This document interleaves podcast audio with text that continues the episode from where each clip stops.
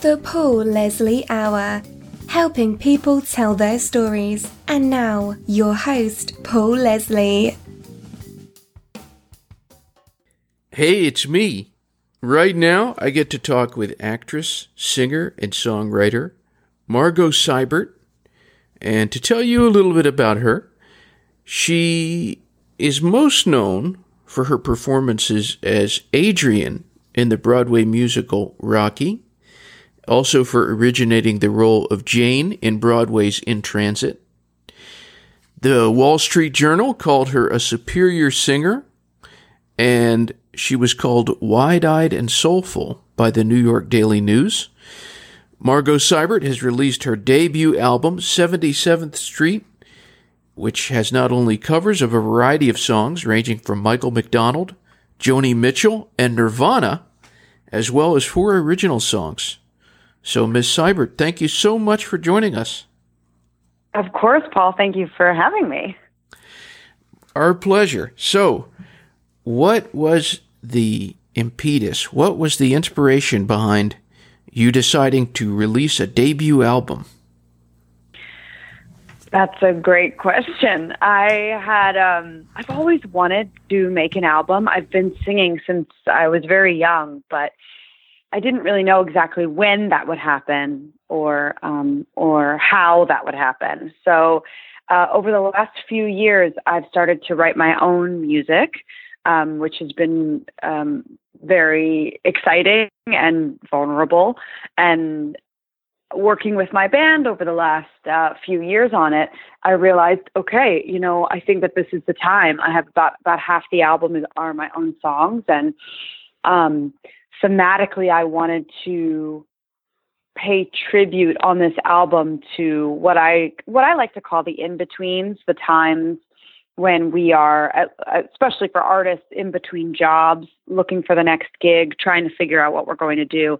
And then, of course, like on a wider note, we all have these times that I feel like as humans, we're a little uncomfortable with what's the next job um, what's the next part of my life, trying to forecast, trying to figure it out. And so I wanted this album to happen um, during one of those periods in my life. And I was uh, looking for work and trying to figure out what was next. And it kind of felt like what was next was going to be this, this kind of this musical undertaking, this album. It's something I've always wondered about, which you were just mentioning. I would go see a great show a play or a musical, and then I would say I would see, you know, Thursday is the last performance of this show. What does that feel like when you're at something for such a long time and then that comes to an end? yeah, um, it's definitely a, a life adjustment. I think you, as you continue to do shows, um, I don't necessarily think it gets easier, but you get used to it. Sometimes you know when that ending date is going to be, and then sometimes for many Broadway shows, they um, can open and have years and years and years of a run, or they can be open for a week or a month, and then that's it. And then the next day you get on the subway and you go to your audition and you and and you start the process in in many ways all over again. So it's just about I think having a network and a community where at least, you know, in a theater community we all understand that is what it is. And so you just try to be as generous as possible with each other cuz um yeah, you never know when you're going to be uh, looking looking again but you know it's inevitable. I asked one stage actor, Do you miss the actors that you work with when the show is over? He said, No. really? Yeah. well, maybe that wasn't a good experience for him. what about you? Well, I think I think it can obviously it, it can totally depend on the project. But I I think one of the coolest things about theater is that you create all of these families and networks and um and yes sometimes when you're living with him for years you go through all those beautiful um highs and lows like you would with your own family, you know? Oh, he always complains about this or oh, she's always like this or whatever, you know. And um but I think that also that that is a a love, like a family. I think the interesting thing is that because we say goodbye so often in this career, um, it's not like you wake up the next morning and you're like, what do I do without these people? You, you're probably going to see them at an audition, you know, in a week or two. So there's a different kind of missing. It's like we all are a family. We created this thing in time together and then we move on, but we always have that. It's a very, it's a very interesting dynamic, I think. so this album, and it's called 77th Street. I don't know if there's ever been an album that had a Nirvana song and a Rodgers and Hammerstein song. the same album. Yeah, that's a good point, Paul. That's a great point. Yeah. How did you go about selecting not the songs that from your own writing, but the covers? How did you mm-hmm. choose them?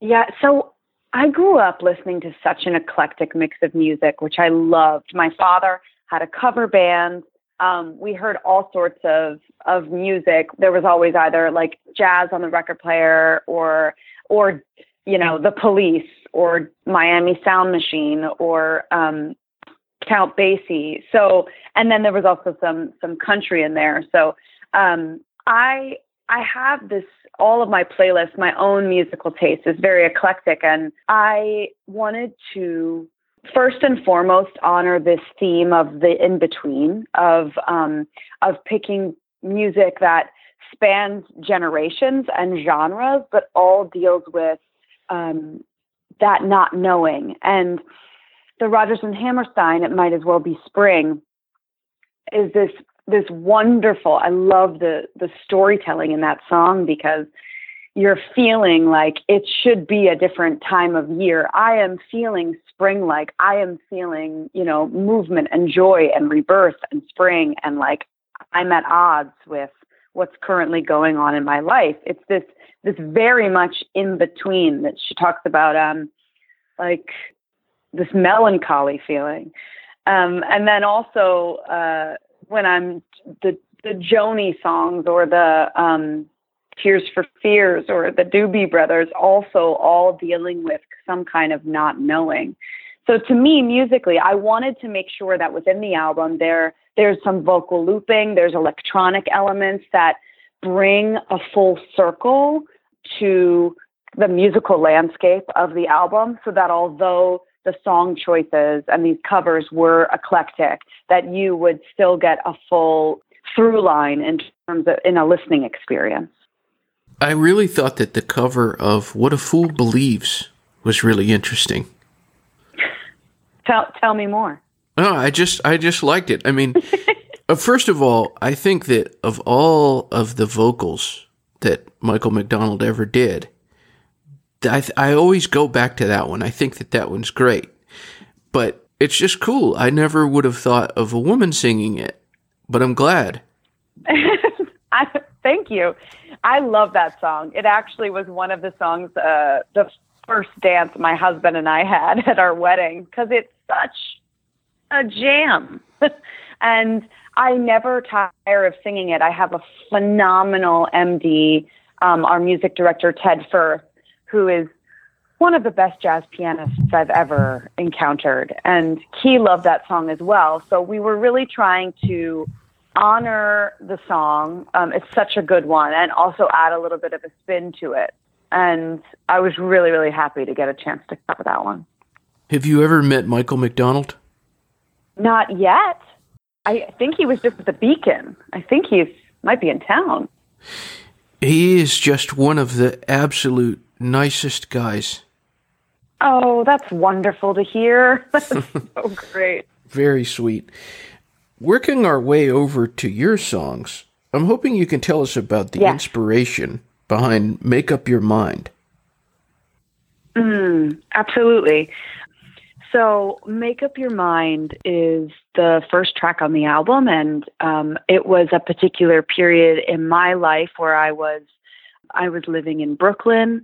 I uh, I I was at the end of um, some work. So I was going to be out of work. My relationship was ending. I was, you know, really uh, in many ways in between. And I needed to, I had this, this, um, this moment with myself where I just needed to make the decision to move forward. Am I going to stay? Am I going to be fearful and stay maybe in a in a relationship that I didn't need to stay in, um, or was I going to take you know a, a bold step forward and and step into the unknown and, and make a lot of changes?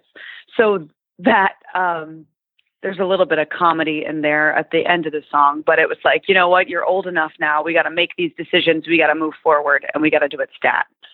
so that's the uh, inspiration for Make Up Your Mind. Well, with your permission, we'll play the song. Great, please.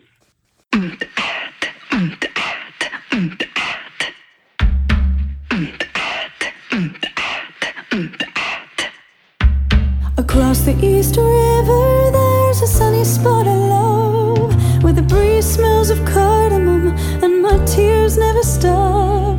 And even though I've since claimed the perfect patch of sky,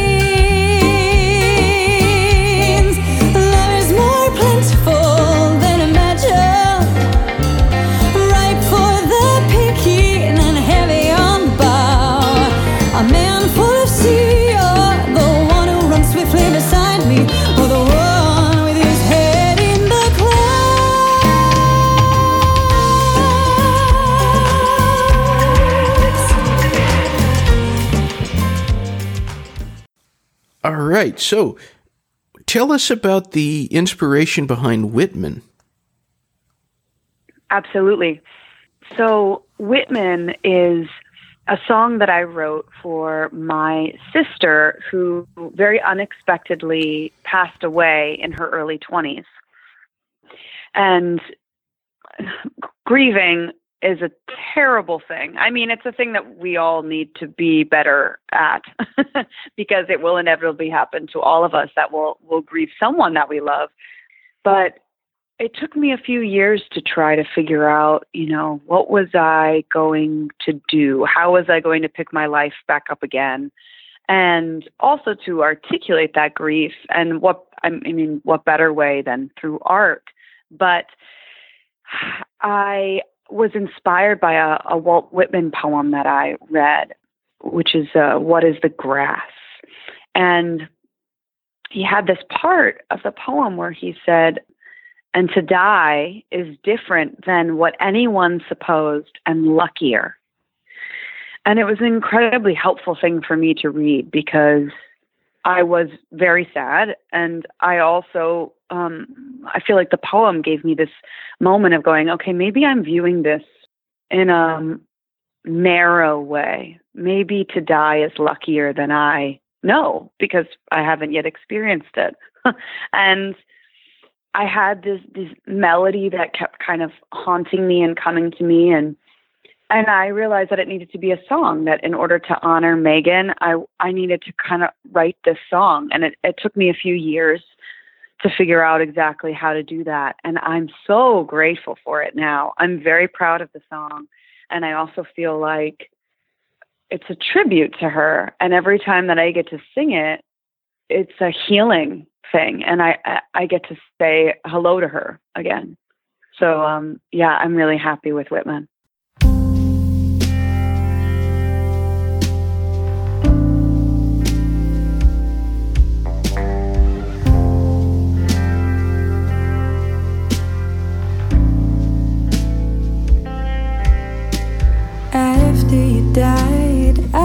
Began to plan my funeral. In times of stress, O'Donohue and Whitman would be my best friends. Please pass the cake, wake and bake, meet me in the garden. Or I'd be the best party planner without a date set yet. Where did you go? Left me searching over the rainbow. We're all exposed.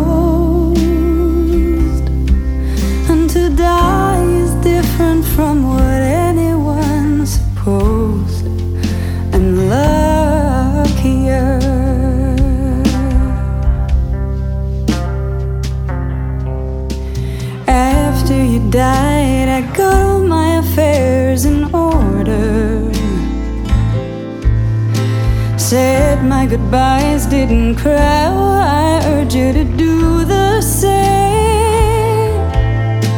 Courts and the jade bat parade, take your mementos. All I ask is that you speak my name.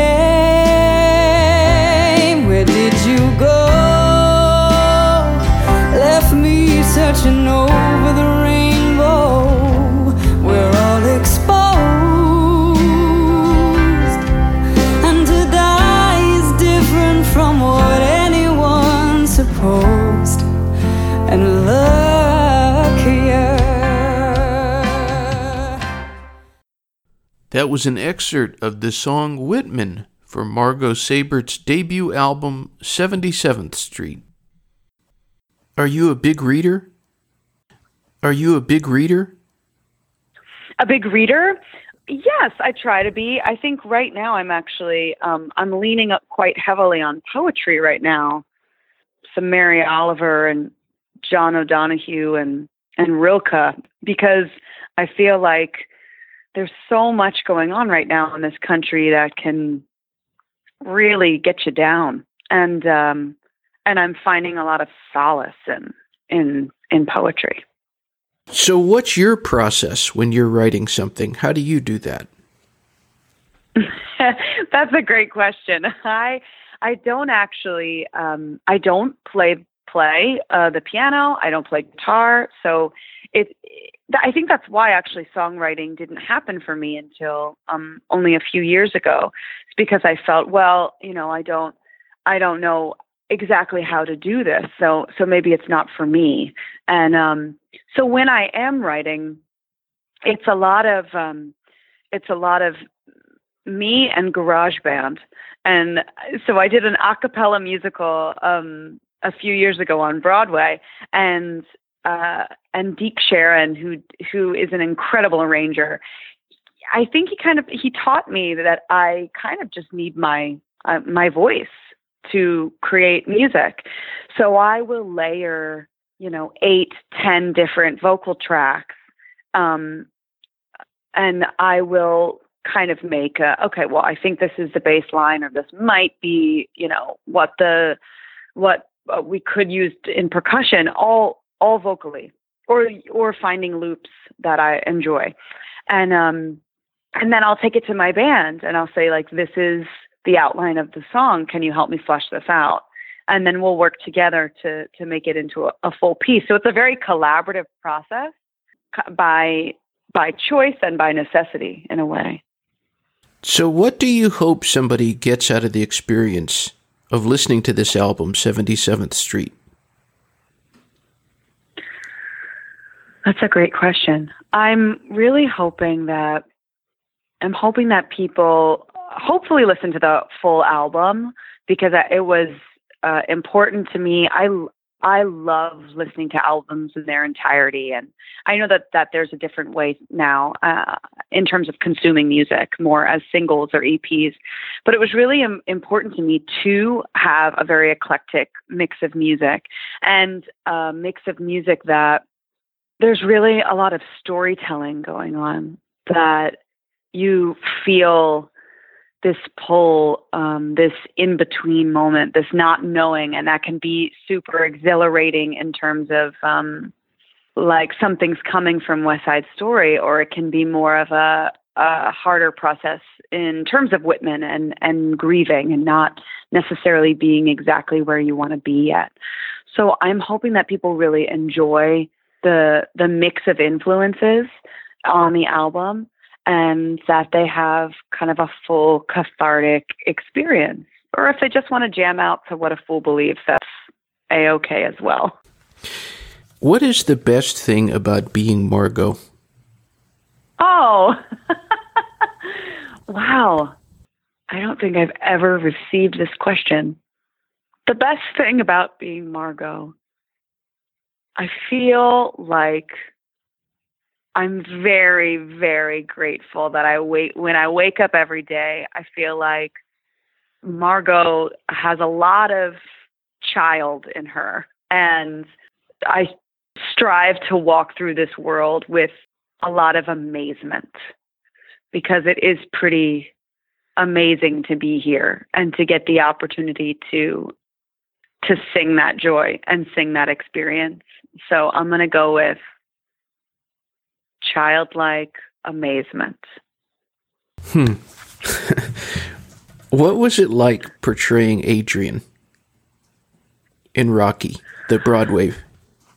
Yeah, it was in, it was incredible. That was my very that was my Broadway debut, and to make a Broadway debut as a, a leading lady was astounding. And sometimes I still can't believe that it happened. Oh, I think when most people hear of Rocky as a musical, as I did, I um, rolled my eyes and thought it was kind of a ludicrous idea, and um, and then it it happened and it and it came into my life, and I was the right fit for Adrian at that moment, and and I loved it. I mean. It's a piece that's so near and dear to so many people, and a movie that holds up. I actually just watched it uh, a few weeks ago, and it's it's such a beautiful, simple, quiet film, and that actually lent itself to adding a, a musical landscape quite well. And I, she's such a, a sad character, a very um, self-conscious woman that gets really to blossom and come into her own. And I think in a lot of ways, I was able to do that with my own confidence in portraying her, not knowing what this Broadway process was going to be like, and and learning and gaining confidence and really coming into my own through the process of of portraying Adrian in Rocky. I always like to end my interviews. I let the guests just take the stage. So, not just limited to music, you could go anywhere you wanted. What would you say okay. to anyone who's listening in? I would say anyone who's listening in, I think it's so important to remember that we each have something so unique and authentic about ourselves to offer. And I, I think of that often when I when I'm auditioning or making something and I'm comparing myself to others. Oh, okay, well this is popular now or oh, she had great success, so let me try to sound like her. And I, I think personally, I spent a lot of time, I don't know if it's wasted time, but a lot of time trying to sound like other people and to mirror others because I felt like, oh, that's, that'll help me, that'll be successful. And it, it inevitably wasn't. It, it was when I kind of surrendered and laid that down and brought what I have to offer, my uh, my own experience, my unique sound. Some people love it, some people hate it, and when I'm able to really be truthful to that and not apologize for that, I have found the most doors open and the that people end up saying yes because they're excited about what you uniquely have to offer. And I I think I would say to anyone who's listening to to try and and remember that when you're bringing what you have to offer into this world. Like people need it. People want to hear you. Wow. Great answer. Oh, thank you so much. For anyone who's tuned in, you can visit the website www.margoseibert.com, S E I B E R T, and there's links there to the Instagram, the Twitter. They can listen to the music. Thank you so much for spending time with us. Oh, thank you. Thank you for this interview and, and for your great questions. I really appreciate it. Well, thank you. Have a wonderful day. I appreciate it. You too. Until next time. Thank you for listening to the Paul Leslie Hour. If you enjoy these interviews, please consider rating, reviewing, and subscribing to the podcast. You can help us by listening on the free Radio Public app. The show can also be found on iTunes, Stitcher, Player FM, or Overcast. For more information, visit thepaulleslie.com or follow on Twitter, Instagram, or Facebook, all at The Paul Leslie. The Paul Leslie Hour theme song is performed and composed by Jeff Pike. Outro music is performed and composed by John Goodwin. See you next time on The Paul Leslie Hour.